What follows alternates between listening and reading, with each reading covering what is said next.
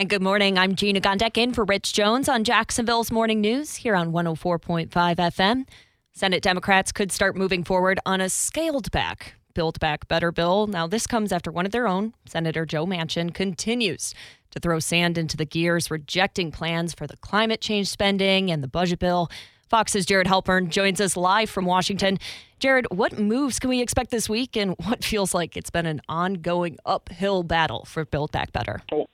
Yeah, I don't think you're going to see anything happen this week. Uh, this is not going to be 1A for the Senate, mainly because they don't have a deal in place. This is going to still take an awful lot of negotiation between Senate Democrats to sort of get on board. They have uh, a narrowing window uh, of time. This is a, a reconciliation bill, and there are very specific, uh, some might say arcane, Senate rules that, that govern a reconciliation bill, one of which is they have to be done uh, during the fiscal year. So they have in, until uh, October to, to try and work this out because, to your point, it has to be a budget bill. This has to be fiscal in nature, and, and they are working on a short uh, timeline here with the expectation that the uh, uh, control of House and Senate could could very much change uh, after the November elections. Um, that being said, you know there's still going to be a lot of work to be done about how big they can go, and and, Steve, and um, uh, Joe Manchin has said uh, that he wants to see uh, the latest inflation numbers, the July inflation numbers. So those are still a month away.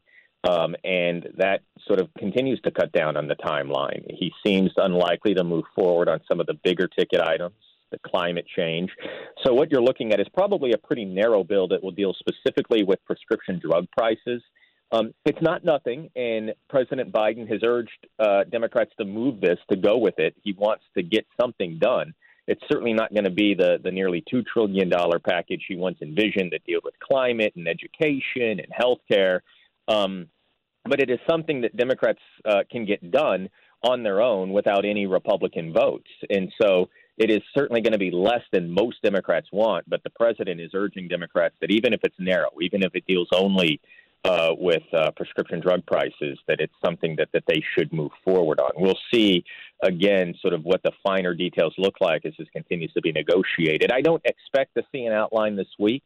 Um, we'll see. You know, when they have one, they'll certainly move as fast as they can. And as I say, uh, the window to get this done is certainly uh, beginning to, to close as we get closer and closer here to the August recess.